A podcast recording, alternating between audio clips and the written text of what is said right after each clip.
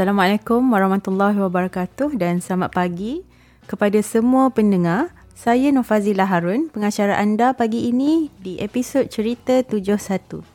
Jadi bersama-sama saya pada pagi ini adalah tetamu istimewa yang sangat saya hormati. Kita jemput khas pagi ini untuk pendengar-pendengar semua iaitu yang berusaha Dr. Mazlan bin Madun. Assalamualaikum, apa khabar doktor? Waalaikumsalam. Terima kasih menyebut saya. Alhamdulillah. Jadi saya nak ucapkan terima kasih kepada doktor kerana sudi meluangkan masa untuk menjadi tetamu jemputan kita pada hari ini. Jadi bagi yang belum mengenali Dr. Mazlan bin Madun, beliau merupakan salah seorang ahli dalam Suruhanjaya mengenai tuntutan had pelantar benua atau dalam bahasa Inggerisnya Commission on the Limits of the Continental Shelf, singkatannya CLCS. Untuk makluman pendengar, Beliau merupakan sebahagian daripada keluarga besar Majlis Keselamatan Negara Jabatan Perdana Menteri ya sejak 10 tahun yang lalu kerana beliau juga merupakan penasihat tim khas projek pelantar benua Malaysia. Jadi uh, apakah sebenarnya CLCS ni? Fungsi, peranan dan kepentingannya kita akan cuba dalami pengetahuannya. Tapi Sebelum kita serahkan kepada pakar kita Dr. Mazlan untuk menjawabnya, saya nak minta Dr. Mazlan untuk perkenalkan diri beliau terlebih dahulu dan pengalaman beliau sebelum dipilih menjadi ahli CLCS. Jadi saya persilakan Dr. Mazlan untuk menceritakan sedikit latar belakang dan seterusnya penerangan secara ringkas apa yang dimaksudkan dengan CLCS dan juga peranannya. Terima kasih moderator. Um, saya berasal dari Johor.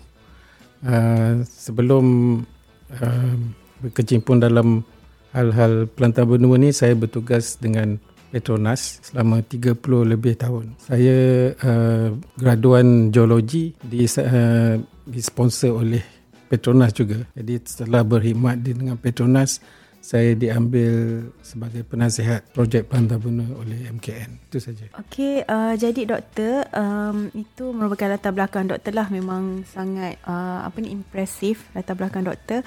Uh, jadi saya nak persilakan doktor untuk ceritakan uh, secara ringkas apakah yang dimaksudkan dengan CLCS dan juga peranannya. Baik, uh, CLCS uh, ialah Commission on the Limits of the Continental Shelf. Maknanya commission ini tujuan dia untuk uh, menentukan had pelantar benua negara yang berpantai. Uh, setiap negara yang berpantai mengikut undang-undang laut antarabangsa ataupun United Nations Convention on the Law of the Sea uh, yang berkelayakan boleh menuntut had pelantar benua lebih daripada 200 uh, batu nautika daripada pesisirnya. Jadi tugas CLCS ni untuk meneliti data-data yang dikemukakan oleh negara berpantai uh, yang menuntut hak-hak pelantar benua mereka. Oh, bunyinya memang sangat menarik ya doktor. Uh, saya yakin sebenarnya di kalangan pendengar ramai yang pertama kali dengan pasal CLCS ni dan tak pernah tahu pun apa itu CLCS. Jadi doktor, uh, berapakah uh, ahli dalam CLCS ni doktor? Dan bagaimana pula kalau seseorang itu nak menganggotai uh, CLCS ni? Macam contohlah kalau saya nak masuk CLCS ni boleh juga ke?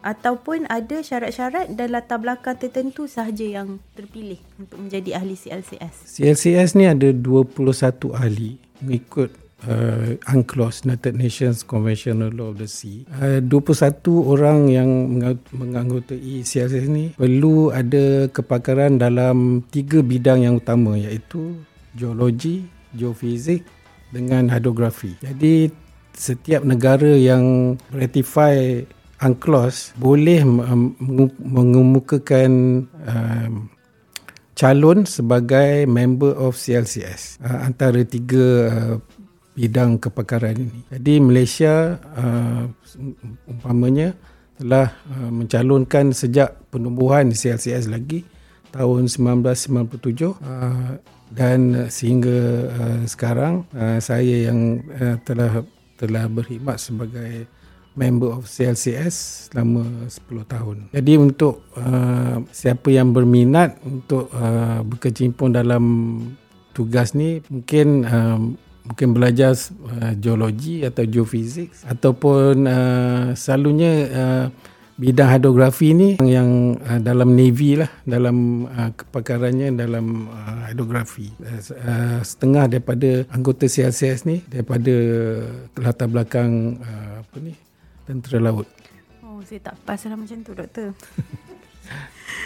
Jadi maknanya bukan sebarangan orang yang boleh jadi ahli CLCS ni ya. Uh, jadi para pendengar memang dari apa yang doktor terangkan tadi memang bukan calon-calon orang lah tetamu kita hari ini. Uh, Dr. Mazlan ni memang pakar dalam bidang geologi, geofizik dan hidrografi yang diiktiraf di peringkat antarabangsa. Jadi doktor bila dah terpilih sebagai ahli CLCS ni kan, uh, doktor boleh terangkan tak apakah uh, tugas-tugas dan tanggungjawab yang doktor sendiri perlu jalankan sepanjang menjadi uh, ahli dalam CSCS ni? Uh, tugas utama uh, macam saya katakan tadi meneliti data-data saintifik uh, yang dikemukakan oleh uh, ni, negara berpantai yang menuntut hak pelantar benua. Jadi kami di uh, perlu berada di New York di satu di uh, headquarters selama tujuh minggu dalam satu sesi. Satu tahun ada tiga sesi. Jadi kami maknanya kami berada di New York lebih kurang setengah tahun tiap-tiap tahun. Um, tugas kami um, duduk dalam lab tu, uh, tengok dalam depan komputer tu, tengok data-data melalui komputer sebab kita tak boleh bawa uh, data tu keluar daripada premis United Nation mengikut undang-undang uh, rules of procedure lah. Jadi semua diperlu uh, semua kerja perlu dibuat di New York. Jadi setiap-tiap uh, setiap-tiap sesi itu kita akan berjumpa sesama kita dalam 21 anggota tu. Kita bagikan kepada tiga kumpulan atau panggilnya subcommission ada tujuh orang. Ha, jadi kami menelitikan satu subcommission tu ada tiga tuntutan daripada negara yang berbeza. Jadi agak agak berat jugalah dia punya tanggungjawab tu. Jadi selepas uh, dengar penerangan doktor berkenaan tugas ahli CSCS ni, uh, rasa macam lagi teruja nak jadi ahli CSCS. Jadi saya rasa memang sangat beruntung uh, apa ni uh, mereka yang terpilih untuk menjadi ahli CSCS ni. Jadi soalan saya berikutnya doktor, boleh tak doktor ceritakan uh, sumbangan atau pencapaian doktor sendiri sepanjang doktor menganggotai CLCS ni? Um, saya, semasa 10 tahun saya jadi ahli CLCS, saya dah uh, dah teliti lebih kurang uh, 5 atau 6 submission, maknanya tuntutan daripada negara berpantai. Ada yang antaranya saya jadi pengurusi chairman of the subcommission yang mengetuai pasukan yang tujuh orang tu untuk meneliti data saintifik. Umpamanya saya uh, mempengurusikan subcommission untuk uh, Russian Federation. Tuntutan mereka di uh, Arctic Ocean, lautan Arktik. Uh, Alhamdulillah saya baru saja selesai sesi 57 yang terakhir ini uh, kami dapat uh, menyiapkan apa yang kita panggil recommendation maknanya uh, apa ni show kita kepada Secretary General supaya inilah had pelantar benua Russian Federation umpamanya di Arctic Ocean. Jadi tujuan utama CLCS ni mengesyorkan hak pelantar benua negara berpantai yang membuat tuntutan. Jadi rekod CLCS ni akhirnya di di diukur diukur dengan banyak mana berapa uh, pengesyoran atau recommendation yang dibuat. Capaian saya uh, recommendation Russian Federation, satu lagi uh, recommendation untuk Kenya dan uh, ada beberapa lagi yang saya sebagai uh, ahli biasa tapi saya uh, banyak apa ni uh, contribute Uh, kepakaran saya untuk uh, membuat recommendation. Kami dan terutamanya negara uh, sangat berbangga di atas semua pencapaian Dr. Mazlan. Uh, sebagai anak Malaysia yang mempunyai kepakaran dan bidang yang diiktiraf di peringkat dunia dan diberi pula kepercayaan oleh satu badan di bawah naungan PBB untuk teliti tuntutan dari negara-negara dunia termasuk negara kuasa besar seperti Rusia seperti yang doktor cakap tadi.